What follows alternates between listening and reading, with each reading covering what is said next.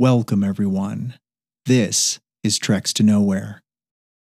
I like to think that despite my now 10 plus years of running ultramarathons, that I still go into every endeavor with some level of humility and respect for any course that I'm about to run. Even that weekend half marathon is still a race and does still present its own set of challenges.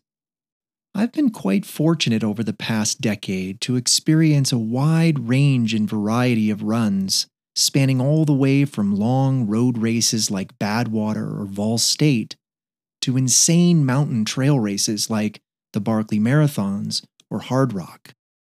In all cases, though, I never assume anything, and I always know that I will face any number of ups and downs while out on a course. Generally, though, over the years, I would say that I have at least gained a modicum of confidence. Usually, when I set my foot on that start line, whatever line it may be, I at least feel good about my odds. But then there's Spartathlon. This specific race plays to what I would consider my biggest overall weakness when it comes to my running speed. When it comes to the difficult courses or the technical courses or the courses that require me to really dig deep or gut it out or push through that pain cave or insert cliche here, I feel like I at least have an honest chance. But if a race requires strict time cutoffs and that the runner maintain a quick pace throughout the race, that is when my confidence plummets. I think back to my journey to qualify for the Boston Marathon and just how difficult that really was. I trained hard and still failed at my first honest attempt at qualifying. It took me an entire year and focused training to actually have success and qualify, and it took everything I had to do it. These were the sort of things that I was thinking about in the months leading up to my Spartathlon race. The Spartathlon course is not a place where I could choose to walk for a couple of miles just to relax a bit. I would need to keep running and moving at all times. It was that thought that had me rightfully nervous. For those not familiar with the event, the Spartathlon covers 153 miles from the Acropolis in Athens all the way to the statue of King Leonidas in Sparta.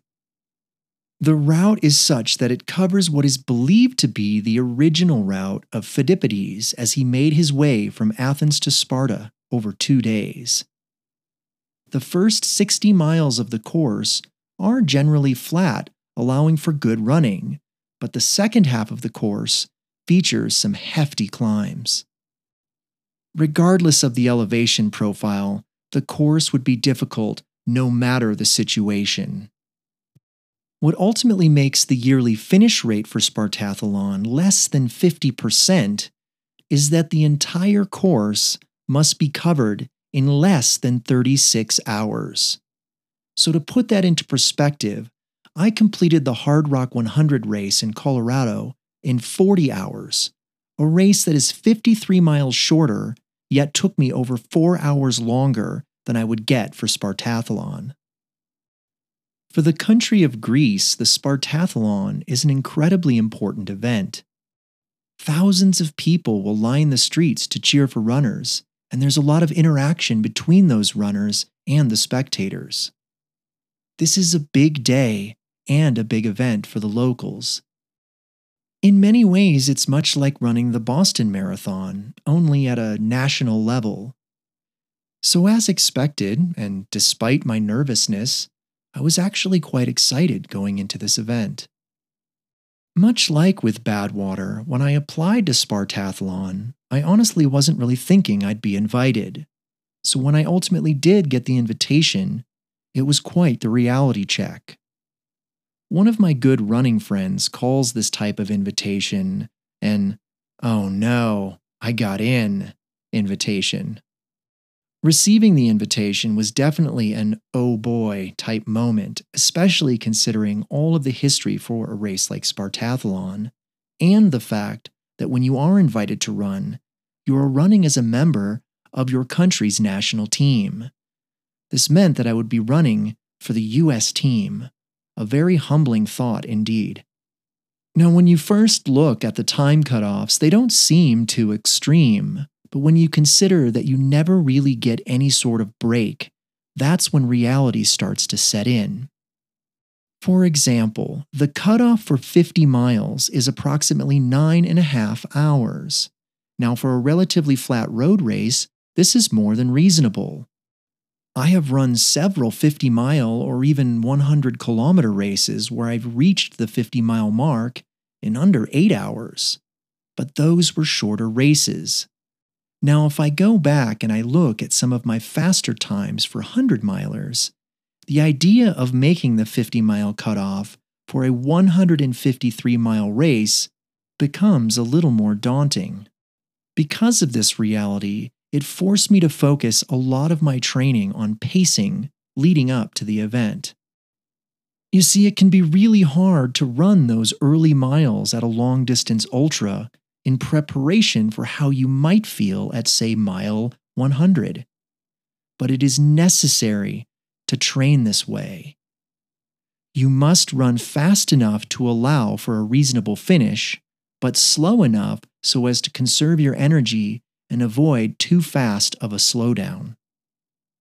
Over the entire Spartathlon course of 153 miles, the average pace that must be maintained to finish under the time cutoff is roughly 14 minutes per mile.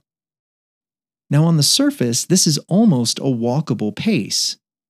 But again, this is over the entire race, including all of the late stage climbs, and all aid station breaks. If you look at the published pace charts for the event, you can clearly see that over the first 50 miles, a runner must essentially average sub 11 minute mile pace in order to make the initial cutoffs. Again, this is a very doable pace, but also quite difficult for a mid packer like myself. Now, with all this said, I definitely did my homework going into the event. I spent hours going through aid station cutoff times and formulating strategies that would give me the best chance at a finish. And let me be clear my only goal going into this event was to just finish. My mentality going in would be that I would have 36 hours to cover 153 miles. And if I reached the finish line in 35 hours, 52 minutes, well, that will be perfectly fine with me. About a month before Spartathlon, I participated in an event that allowed me to practice what I called 8 2 pacing. This would mean I would run for 8 minutes and then power hike for 2. I practiced this strategy for multiple hours over multiple days, covering more than 100 total miles. Going into Spartathlon, I would be ready. In the month leading up to the race, everything was going well and as planned, but about a week before the event, I learned of some troubling news. The weather forecast was predicting rains for the entire race weekend. More specifically, meteorologists were forecasting what they called a Mediterranean cyclone. It was going to be a wet race with likely gale force winds. Just before boarding my flight to Greece, I was asked to write a brief statement for my Team USA bio, and here's what I wrote. I suppose for me, Spartathlon represents an event that is so much bigger than myself. Over the years, I've participated in just about every type of ultra event that is out there, and in each case, I carry with me a collection of thoughts and feelings that motivate me and drive me to that finish. Some of those motivators are personal, stemming from a drive to push myself or simply to experience something new, while some of those motivators are about others and a goal to run for or in honor of someone's memory. Spartathlon represents the first time for me that I will truly be running on behalf of my entire country. I will be driven by the thoughts that my participation and my run are not just for or in honor of any single person, but for all of my fellow countrymen and women. both home and abroad. This is an incredibly humbling feeling, and I only hope that I represent and honor both my team and my country well. I look forward to sharing the course with my fellow teammates and with the hundreds of other runners that will also be running for their respective countries. Now, something I had found out about a week before leaving for Athens was that of all my 15 US teammates, I would be arriving last. This led to a bit of anxiety, particularly with the thought of jet lag. I hadn't realized that Athens was a full seven hours ahead of Eastern time zone, so was definitely stressing about not having enough time to deal with that offset. I wasn't set to arrive until late Wednesday night, with the race starting Friday morning. This basically meant I had only one full day to rest and adjust. Thankfully, my flights over went seamlessly, and I transitioned through London Heathrow without any issue. Once I left the airport, I hopped on a local bus, and for 6 euro, I got a direct ride to my hotel in the suburb of Glyfada. I arrived just in time to catch the hotel dinner, which was included, before checking in and heading up to my room. Once in my room, I pulled out all of my gear and sorted it, and then did my best to get some sleep. The forecast for race day was still showing rain, but things had become quite a bit more interesting since checking the weather before the flight. It turned out that the Mediterranean cyclone that was forecast had started to brew off the coast of Greece and was now predicted to make landfall right over Sparta on midday Saturday. Winds were predicted to be upwards of 60 miles per hour with potential flood level rains. Apparently, Sparta is known for flash flooding. There wasn't really anything I could do about it, so I just made sure to pack a few extra ponchos and some additional rain gear in my drop bags. I did manage to get a decent night's sleep, and on Thursday, my only goal was to check in and sort my drop bags. Late Thursday afternoon, I sat through the mandatory runner briefing and didn't really learn anything new. They told us some specifics on certain aid stations and some additional rules for crew, but since I was there alone, most of the briefing was already covered in the runner packet. After about 45 minutes, we all filed out, and the rest of the evening was ours to relax. We took our US team photo shortly after, and then everyone settled in for an early night. The buses would pick us up at 5:45 a.m. in the morning to take us to the Acropolis for the 7 a.m. start. I was warned by many that the buses are always running late, so to be ready to hop off the bus and run with very little time for pre race routines. We arrived at the Acropolis with just enough time for a quick partial team photo and a stop by the porta potties. It wasn't raining yet, but the forecast had rain coming not long after the start. It was quite crowded and somewhat chaotic in the starting area, and I don't remember much other than simply trying to calm my nerves a bit. Seven o'clock came up quickly, and before long, the 10 second countdown began. It was already getting lighter out, but as expected, a light rain had already started to fall.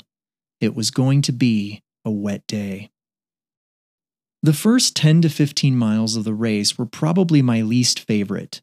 The runners were all still very tightly huddled together, and the course just wound its way around through urban Athens. Heavy traffic, city smells, and of course loud background noise were all less than ideal. However, the upside was that the course to these early miles was essentially flat and fast. I had been told by many that the more scenic parts of the course don't really start until you reach Corinth around mile 40. For the entire race, I had very specific time and effort goals that I had set for myself, with my first primary milestone being the marathon mark. My written goals were as follows Marathon, sub 4 hours 10 minutes, or 930 pace. 50 mile, sub 8 hour 40. 100K, sub 11 hour 15 minutes. 100 mile, sub 21 hours. Over 100 mile, just finish. So if I made it over 100 miles as planned, my only goal would then be to hang on and finish. Now, if I were able to hit the 100 mile mark in my planned 21 hours, it would mean that my natural slowdown would put me on a pace to finish the entire run probably in about 34 hours, giving me a nice two hour reserve cushion. This was a nice estimate, an estimate that I could live with, but it was also not necessarily what I was aiming for. Again, my only goal going into the race was to finish in the 36 hour time limit. And given the forecast and the now impending cyclone, this seemed like a reasonable goal. Throughout the race, and in addition to the time goals I had set, I also had effort goals that I set for myself. These included run consistently through the first 40 miles. Then, from miles 40 to 75, incorporate eight twos, where I would run for 8 minutes and power walk for 2. Then, from miles 75 to 100, incorporate seven threes, where I would run for 7 minutes and power walk for 3. From 100 on, run just as much as possible, but walk if needed, always walking faster than 3 miles per hour.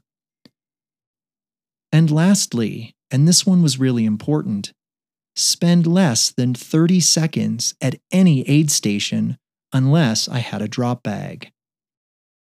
My first goal was to hit the marathon mark in under 4 hours and 10 minutes, or roughly a sub 930 per mile pace. To me, this meant steady and focused running through Athens, with stops of only 15 seconds or less at aid stations, and skipping some if possible.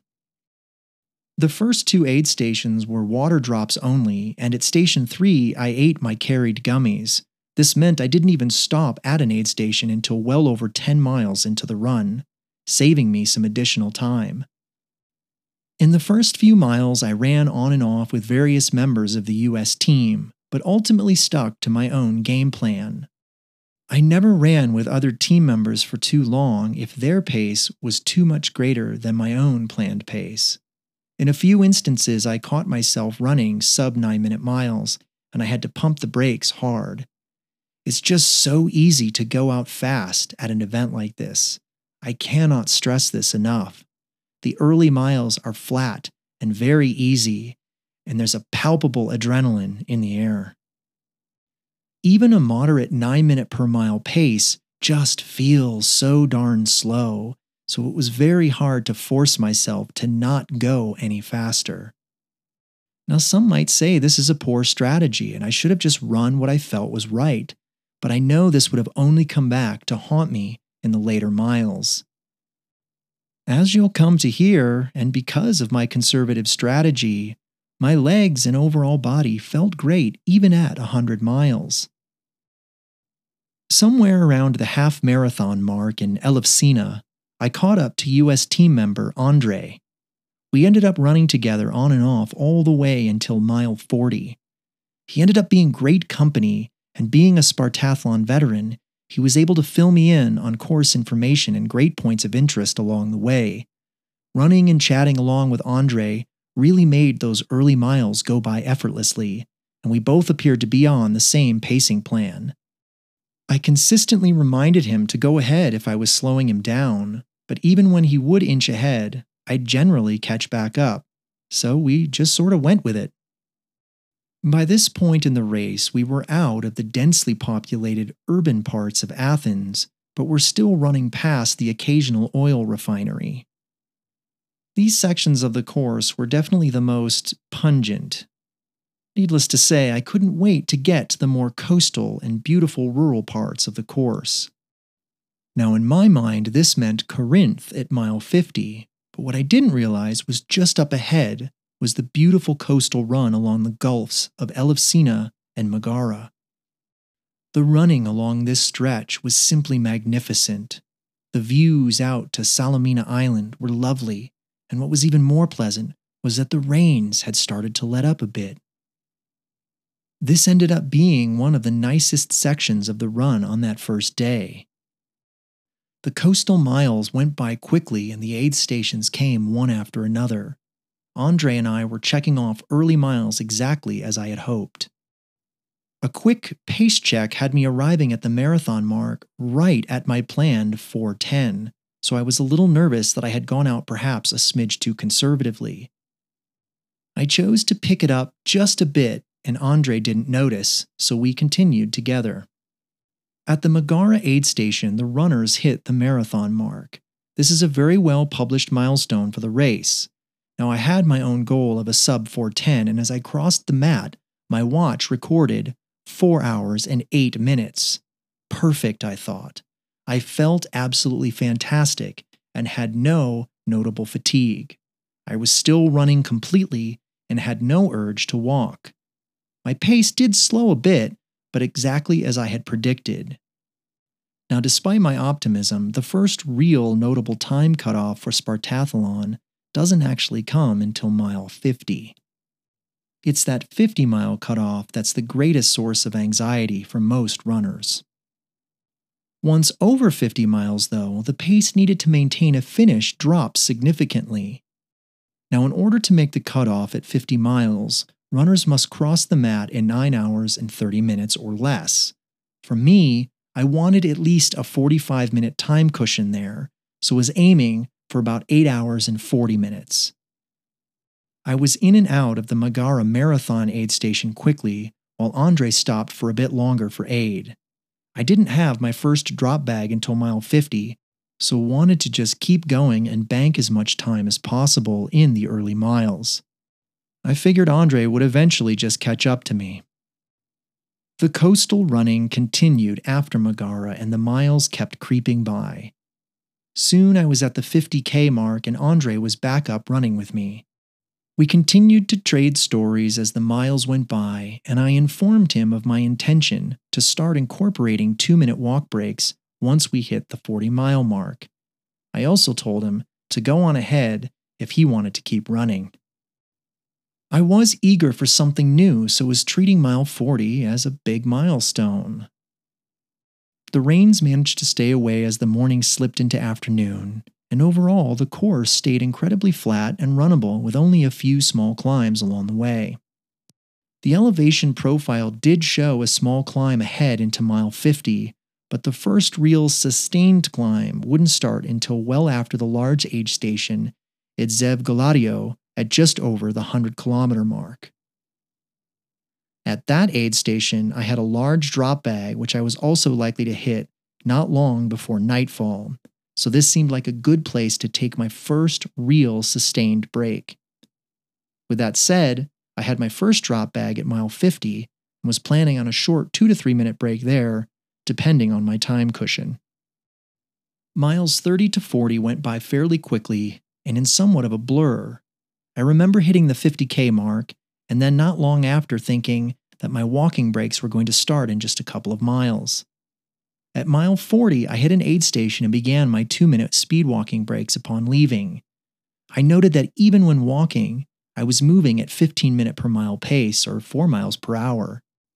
I had practiced walking fast a lot in the weeks and months leading up to the race, and I could tell that it was paying off. Despite my two minute walking breaks, I managed to stay on and off with Andre all the way into Corinth and the large canal bridge at mile 50. The pedestrian bridge over the enormous canal is a significant milestone for runners in the race and marks the point where the scenery begins to change drastically. It also marks the first really big time cutoff as it's just before the 50 mile aid station. When I finally made it to the 50 mile station, I was ecstatic upon checking my splits. My watch read 820, putting me a full 70 minutes ahead of the cutoff. I was actually slightly concerned that I was now pushing too hard, but figured if I was on that pace, even with my walking breaks, that I was still doing okay. Given the cushion, I took a few extra minutes at the station to rest and eat some hot soup and noodles. A good friend of mine happened to be at the aid station and snapped a photo of me, where I have a goofy grin on my face, very pleased with my efforts so far. Despite having now run 50 miles, I was still not really feeling fatigued at all. I was ready to start some of the more beautiful miles and enjoy the late afternoon.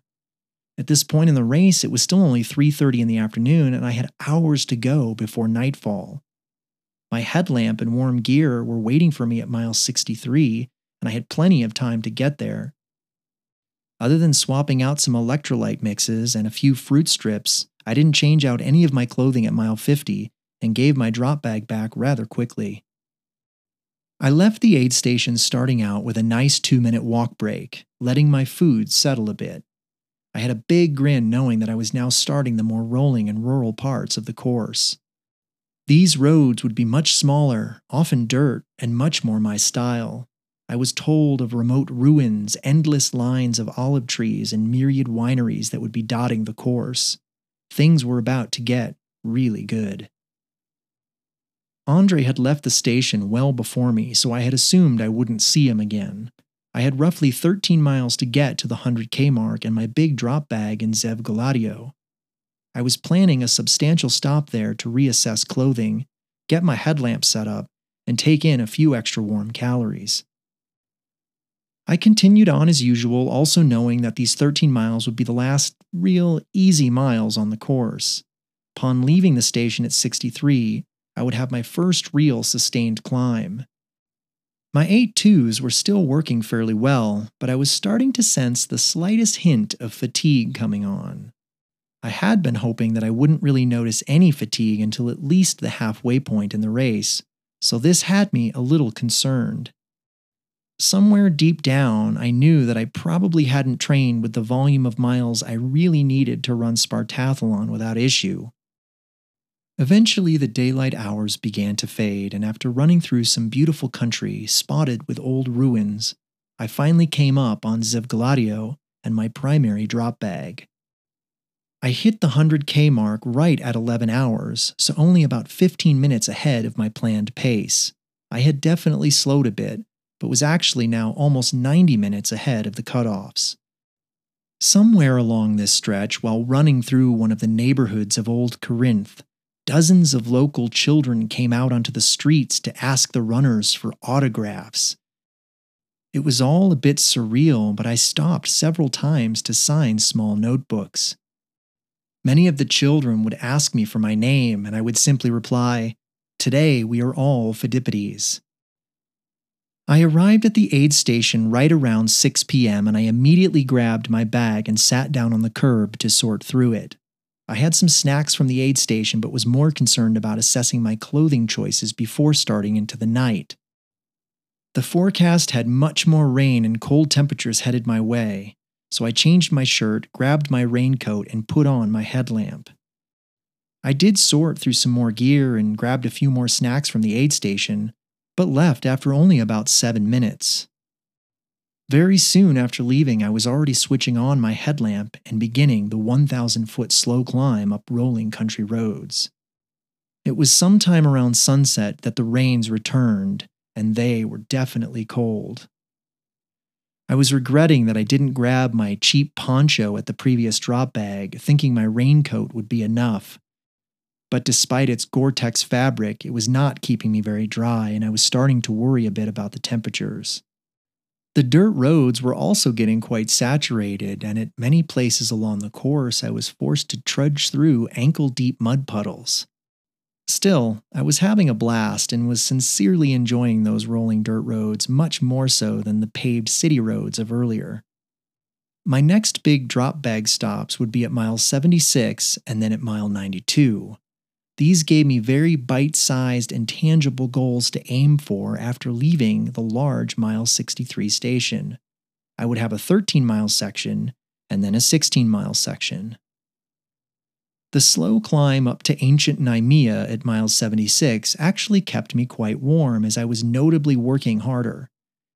In this stretch, I also slipped a little bit on my pace and started working in 7 threes, perhaps a smidge before I had originally planned. Still, I was well within my overall planned pace and was now roughly two hours up on the time cutoffs and still gaining. These early evening miles went by a bit slowly, but at one point I came up on a familiar face in the dark. My fellow US team member and well known ultra runner, Dean Karnazes.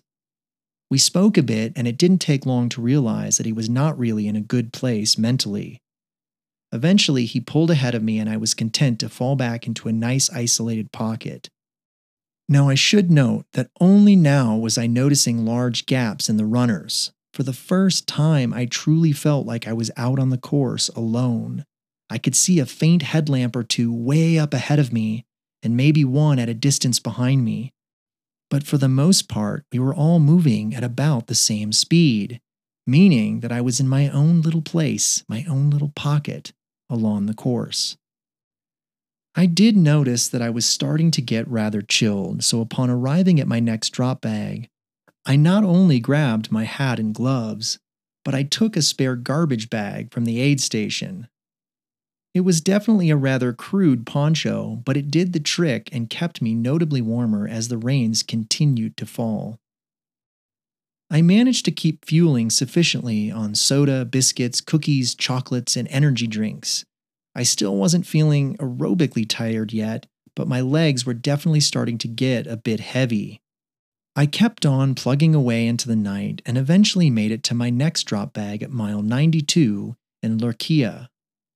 This was a critical point in the race as it marks the start of the infamous mountain climb.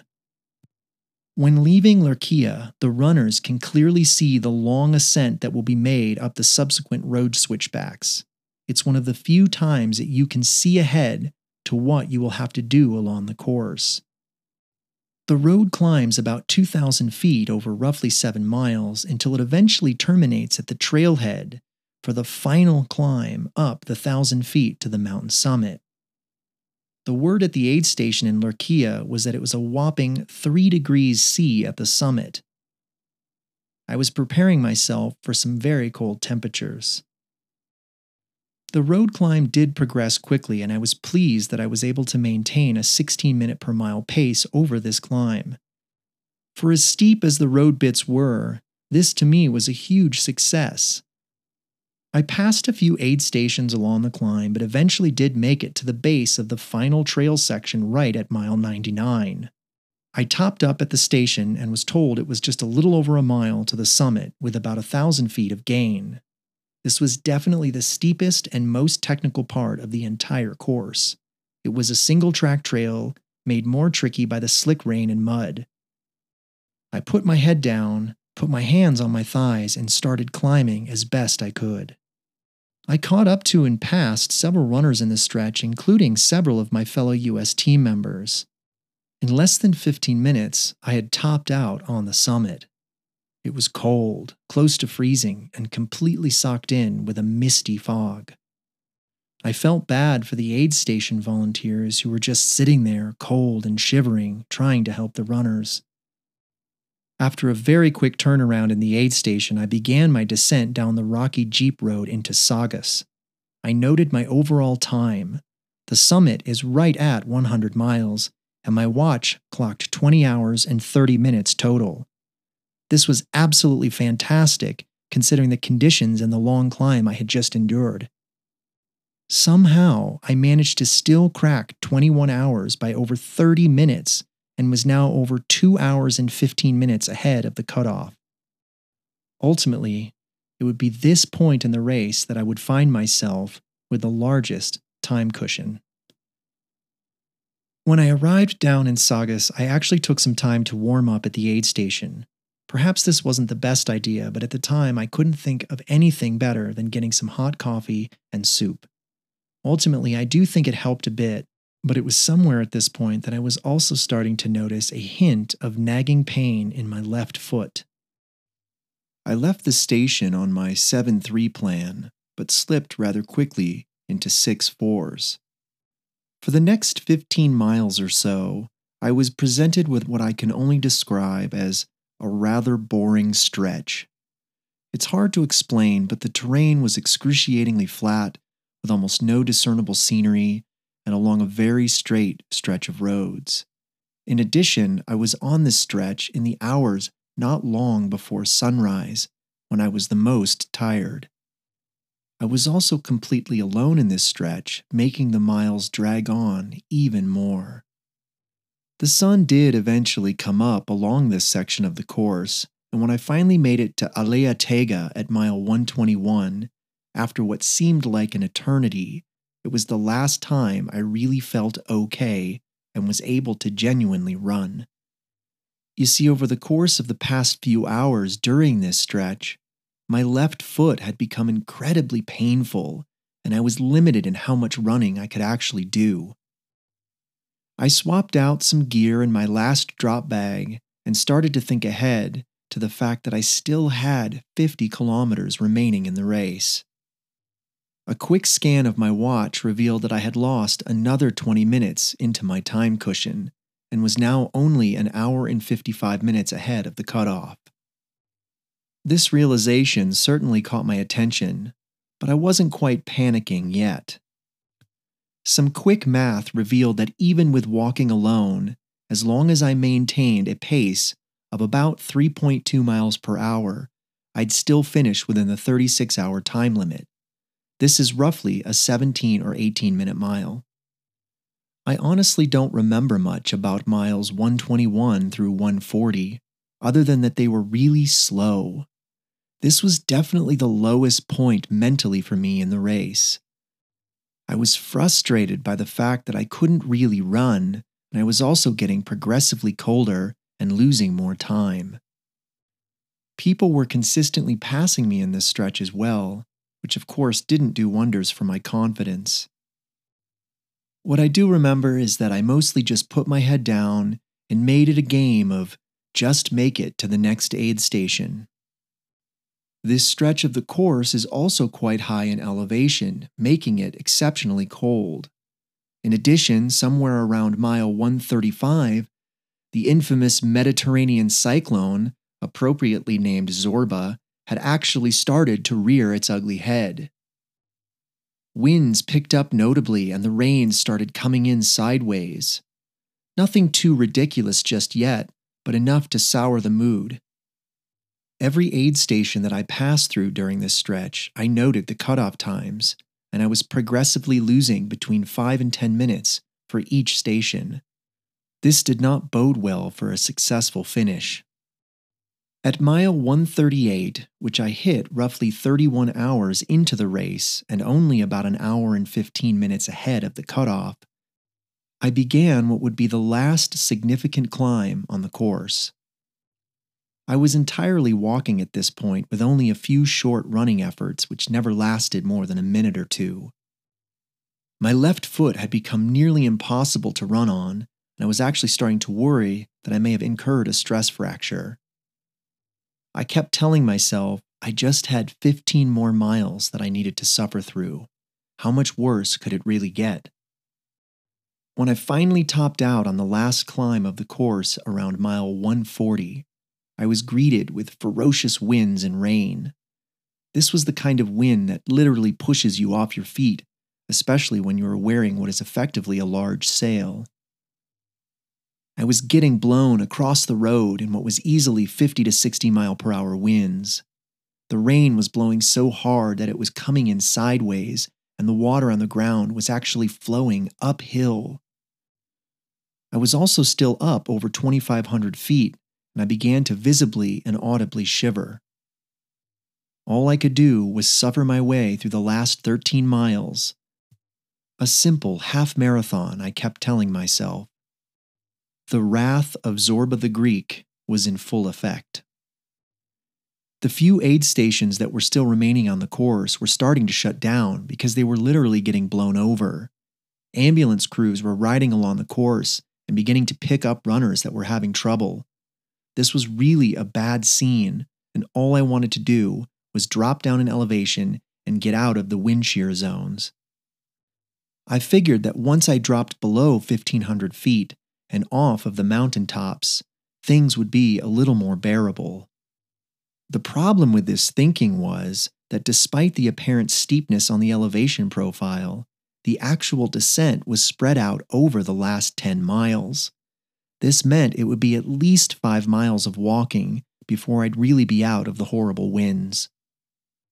As I descended, passing by the shut down aid stations and shivering uncontrollably, I noticed massive trees that had blown down, huge outcrops that had shed large boulders, and what appeared to be signs of flash flooding all down the mountain. The situation was starting to get genuinely dangerous. I didn't know it at the time, but apparently the Spartathlon committee had actually extended the overall race time limit by one hour due to the conditions. but that word never reached us runners in the last 10 miles. For me, I was still under the impression that only a sub 36 hour run would be counted as official. Every mile that passed, I just kept getting colder and I still couldn't run on my bad foot. At around mile 145, I started doing the finish math. And pending some major problem, it was looking like I was going to be able to walk it in and still finish sub 36.